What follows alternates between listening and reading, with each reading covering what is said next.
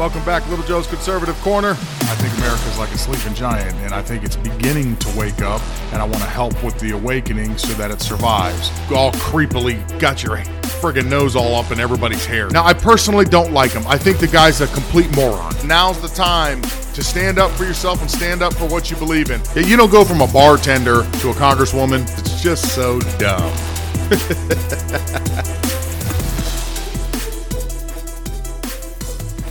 Take a hell of a lot of work to make up for all the damage he's done internationally and nationally.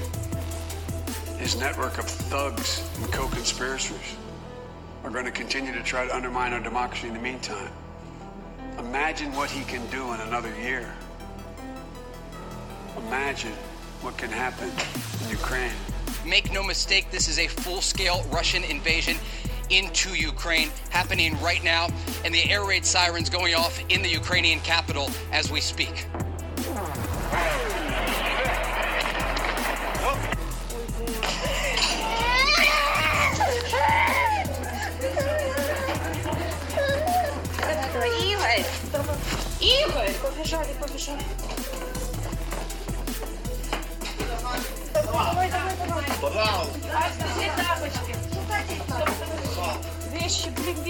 Ukrainian President Zelensky today released a video of himself defiant on the streets of the capital, trying to rally his nation.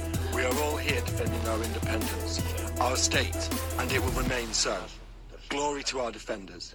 Glory to our women defenders. Glory to Ukraine. No one expected the sanctions to prevent anything from happening. The purpose of the sanctions has always been and continues to be deterrence. The purpose of the sanctions, in the first instance, is to try to deter Russia from going to war. The president believes that sanctions are intended to deter. They're meant to prevent and deter a large-scale invasion. We want them to have a deterrent effect. The sanctions are designed in the first instance to try to deter Russia from taking further aggression, as well as our efforts to both try to deter Russia through sanctions. If you pull the trigger on that deterrent, well, then it doesn't exist anymore as a deterrent. All right, welcome back. It's Monday. The little montage you just heard was I put together myself, pulled a bunch of audio clips and video clips together just to let you hear it. Obviously, the first audio clip was during the campaign trail where Joe Biden said, imagine one more year. Imagine what would happen to Ukraine. Well, somebody just shoved their foot right in their mouth and down their throat because look what's happening to Ukraine under Joe Biden. Now, you won't see that or hear that on mainstream media at all. I'm sure they will do their best to bury that and ignore it like it never happened. Some of the other clips that you heard there were people that live in Ukraine where you see bombings happening. The one with the child screaming, a jet came in, launched its missiles, blew up next to the house, I would assume, or maybe diagonal from the house. And naturally, the kids get scared and started screaming, and everybody was rushing through the house. The video gets a little foggy. It's hard to tell, but I'm assuming they're going to try to go somewhere if there is even anywhere to go. As you heard, they say that sanctions are not meant to prevent. They are meant to deter. How many times you got to hear they're meant to deter, but that's what mainstream media is going with. Why? Because the sanctions are a failure. They're going to do nothing to curb what Russia's intentions are. Why? Because you didn't hit them where it hurts the most, which is in their pocketbooks. If you would have sanctioned it where nobody is purchasing oil anymore from them, that'd be a different story. They'd probably think twice about pursuing the rest of this invasion and maybe pull back because now, since we've enriched them, they feel emboldened to do it. But if their funding source was cut off, they're going to have limited resources beyond that, and that may make Putin think twice. Everybody's calling for us to just produce our own oil. Why are we buying from Russia? Why are we emboldening these companies? Why are we these countries? Why are we enriching these countries? Why? Why don't we just produce it ourselves? We did it before. Why don't we do it again? Jen Psaki had a pretty good answer for it. I'd like you to hear it. Here that is. On oil leases, what this actually justifies in President Biden's view is the fact that we need to reduce our dependence on foreign oil, on oil in general, and we need to look at other ways of having energy in our country and others. One of the interesting things, George, we've seen over the last week or so is that a number of European countries are recognizing they need to reduce their own reliance on Russian oil. Now, she's not talking about producing more of our own oil. This is a golden opportunity for them to say, well, this is why we need more green energy sources. If they were smart, one of the cleanest energy sources is nuclear. If that's what you're going to go after, I think most people don't have a problem with it, then why don't you build 1,000 or 2,000 nuclear plants across the entire United States? That way you're burning really clean, low-cost energy that doesn't produce a lot of waste, and then all your problems are solved. But no, they want to double and triple down on green energy that is... really in an infantile stage. It doesn't produce the amount of energy that we require to keep this country up and running. Therefore, it's not sustainable and it should not be used. It also produces more waste than you could ever possibly imagine. You know, solar panels only last 20 to 30 years. After they are done, what is inside of them, the waste that's created, is so hazardous that you're not even allowed to landfill them. So what would you propose we do with them after that? See, they don't tell you those things. Wind turbines, you think that they don't use oil? You'd have to be fooling yourself now. They have to use oil, and both of them, not to mention deforestation. How much land is required to run this country on solar and wind? You are gonna wreak havoc on the ecosystem because you have to destroy so much forestry. You're gonna displace animals. You're gonna wreak havoc on the environment. You're gonna take away trees, which clean the air force. None of it makes sense, but nuclear would make sense. But that is not their goal. It's all control. Now, anybody that lives on a poor grid, or maybe a state that's trying to go green with energy, then you know all about rolling blackouts, where you lose power for certain periods of time at certain times in the year because their grids are falling apart and it's not sustainable anymore, or they're using green energy, which cannot produce the amount of energy that's required to run that area, so you have to go through rolling blackouts. Well, I can assure you that if they go the way they would like to go, that will be the entire country. Be ready for rolling blackouts everywhere because we cannot produce that much energy with the type of energy solutions that they are looking at. I'm just saying. It would also point out they're not interested truly in helping Ukraine because the sanctions are so weak. But there is one guy. It's amazing. All these different countries and their leaders aren't interested in helping out Ukraine, but there is this one guy that seems like he's a little more on the ball, let's say. Elon Musk, through a tweet, let me apologize, because I pretty much suck at this part of my job.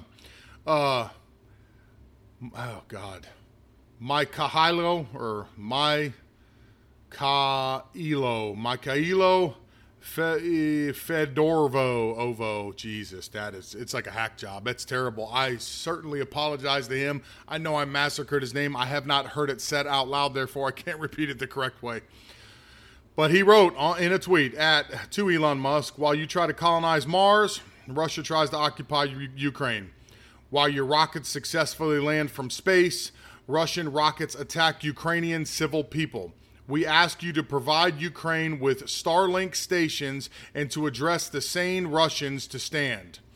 Elon Musk's response to that: Starlink service is now active in Ukraine and more terminals are en route. Is it not amazing that a private citizen is doing more to help Ukraine than all of these governments combined, all of these world leaders that are hitting them with nonsense sanctions that really aren't going to obviously deter Russia because they haven't stopped? If they were so effective, then it would have stopped them, but it didn't stop them. Not to mention, even if you threatened at this point to say, hey, we're no longer going to purchase oil from you, we're going to try to hurt you there, China has already given their word that they're ready to purchase whatever we're not buying, they will buy to help keep them funded. China's got a big interest in this. They're watching very carefully, and you already know why. Because what's next on the menu? Taiwan's up to bat. Yeah, that's what's coming next. But it's amazing to me that Elon Musk, now I don't know if I agree with everything Elon Musk says. I mean, I don't, I'm sure. I don't know him as a person, but actions do speak louder than words. And as of right now, everything that's been going on with the world, he is an advocate, from what I can tell, for freedom. He certainly is willing to help where he can. If you remember, not but a couple months ago, somebody wrote a piece saying that if Elon Musk would donate a certain amount of money, that they could end world hunger. Elon Musk didn't even bat an eye at it and said, if you give me a, obviously, well thought out plan that provably will show if he gives X amount of dollars, we can totally end world hunger, he said he'd be willing to give them the money. Now, obviously, they didn't come with that plan because it was all nonsense from the beginning. They're just trying to call him out because they consider him a rich elite. But he's willing to help where he can. Stark contrast to Jeff Bezos. All the nonsense that was going on in Cuba, and it's not nonsense, I say nonsense, but it's terrible what's happening to those people there. All the Cubans that are being treated as Ukrainians about to be treated from Russia. You're under communist rule, communist law. Your life is the government's. It's not yours to live. They live in poverty conditions. It's terrible. They're fighting for freedom. They're getting killed for protesting. They're trying to get the world to help them. Jeff Bezos, the second richest man in the world, what did he do for his people? Crickets. It amazes me. What did you do, Bezos, to help your people? You got enough money to help your people in some way or another. You definitely got enough clout and pull with the federal government and governments around the world that you could have went in there and done something to help your people, but no, you didn't do anything. You just let them suffer. Amazing. Simply amazing. People that should help, that have the means to help, and do help, yes, I will respect, you have my respect, and I will honor the things that you do, especially when they're right. On the other hand, when you have the money and you turn a blind eye because you're an elite and you have no interest in helping out people that you deem lesser than you, I hope you lose it all. I hope reality hits you in the face. Jeff Bezos is a dirtbag. Elon Musk, thank you for stepping up and doing what you can. You are not the federal government. You're not one of the countries in the world that should be taking this a little more seriously. Thank you for doing what you can do. My prayers go out to the people in Ukraine who are being unjustly attacked, and the world, minus us people, because I'm sure everybody's compassionate towards it, or at least I would like to think that. The world leaders are doing nothing about it. On to my next subject. Hopefully this Ukraine invasion will stop sooner than later. It's a shame to watch this unfold the way it's been going. According to the Conservative Brief, Democrats in the House of Representatives are set to pass legislation that would provide reparations for slavery. They have taken steps to force a vote to study how reparations would work, the Washington Post reported. This has been a 30-plus year journey, Democrat Texas Representative Sheila Jackson Lee said.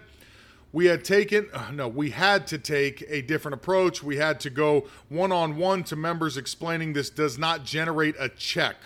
Reparations is about repair, and when you repair the damage that has been done, you do so much more to move society forward. This commission can be a healing process. Telling the truth can heal America, she said. It's more than likely doomed to fail in the Senate. Just because it passes the House does not mean that it's going to pass in the Senate. And I would say you're probably going to be splitting party lines, or they're going to filibuster it.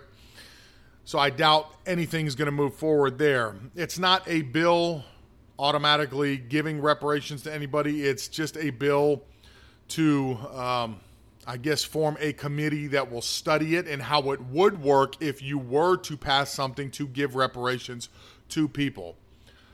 What I personally think is Democrats know that they're about to get killed in November.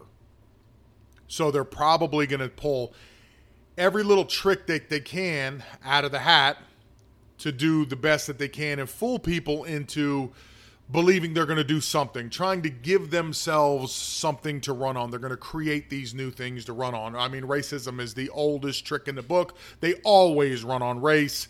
That's a given. I think what they're doing here is knowing that November is going to be as bad as it is. They're trying to appeal to the black voter with this potential that, hey, look what we're putting forth. If we can maintain the House and the Senate, then we will pass this and we're going to give reparations to everybody who deserves it because of how horrible America is. And, you know, slavery was ended in 1865. So we'll just figure out who was a slave prior or up to that time or before then. And we're going to pay you for it, or we're going to give you some type of reparation. She said it doesn't have anything to do financially. I don't know what more you could do as far as reparations go, unless you're just going to unbalance it and make things more unfair for normal everyday people, which Democrats have no problem doing. So it wouldn't surprise me if they go that direction. I've said multiple times, I'll repeat it again like a broken record. Reparations would be impossible to figure out. Not only whites own slaves, black people own slaves, Hispanics own slaves. If you really go back through history, at one point in time, somewhere in history, every race was enslaved for a certain period of time. There has been no elite race that has been able to avoid that fate. You can't do it.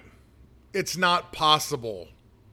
And not to mention, you should get a lot of pushback from it. If it ever comes to that point, there should be massive backlash and pushback on a bill that would come through like that. Not because we don't care about black people. Not because that we don't agree that what happened in the past was wrong. But let's be honest, it's 2022. Slavery was abolished in 1865. There is no man nor woman in this United States that has ever been a slave from those times. They are all dead. If you have lineage to it, I would venture to say if anybody in your family happened to be a slave, again, they must have been a baby, an infant that would never remember the conditions that they lived in. They would only hear stories from family members, and the best you got is you heard stories from them. Being that it's 2022 and you've already had an African American president, African Americans dominate the sports industry, the music industry.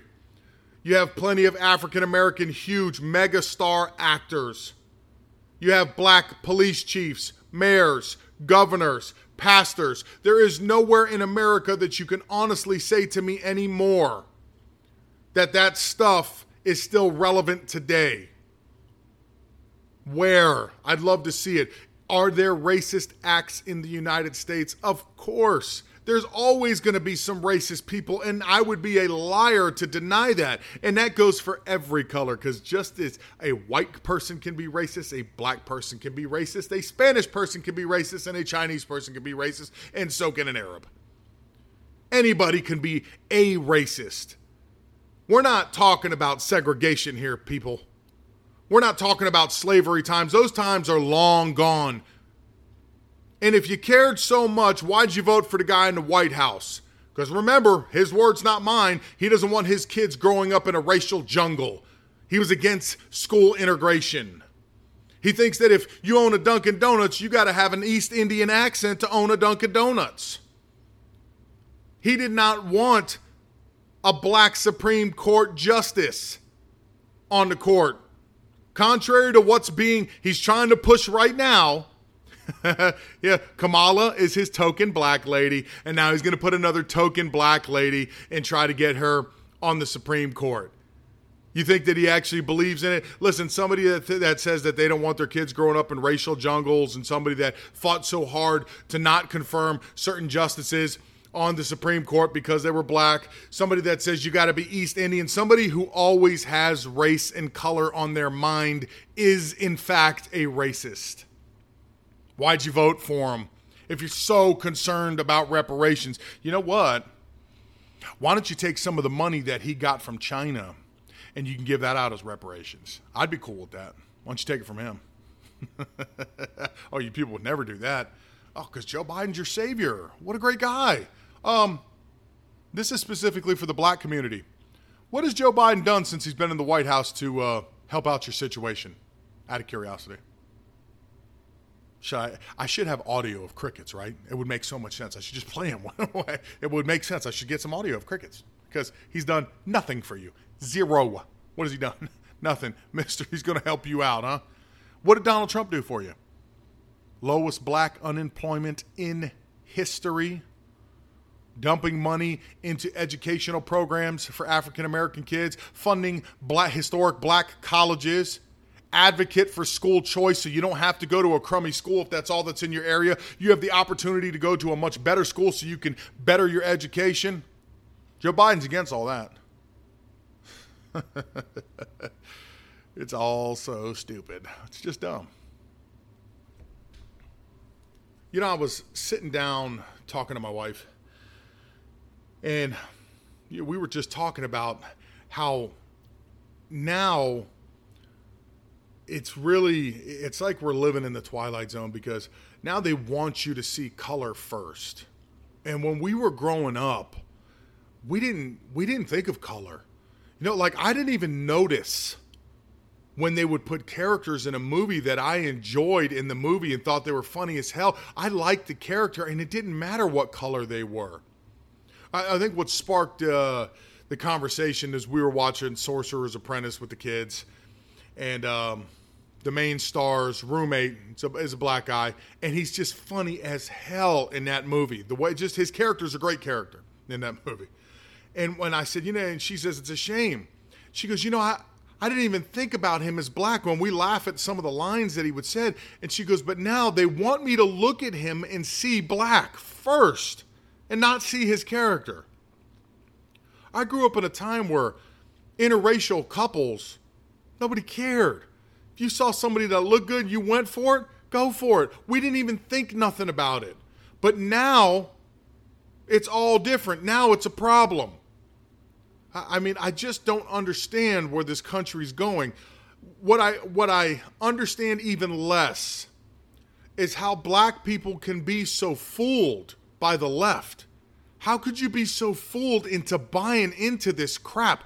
Don't you realize what they are doing is going to set you back? They're not helping you, helping progress for you to move forward. Everything that they're doing is setting you back. They're creating more racial tension. Do you really want people to get racist and get out of control in this country the way that they pretend it is? You're outnumbered.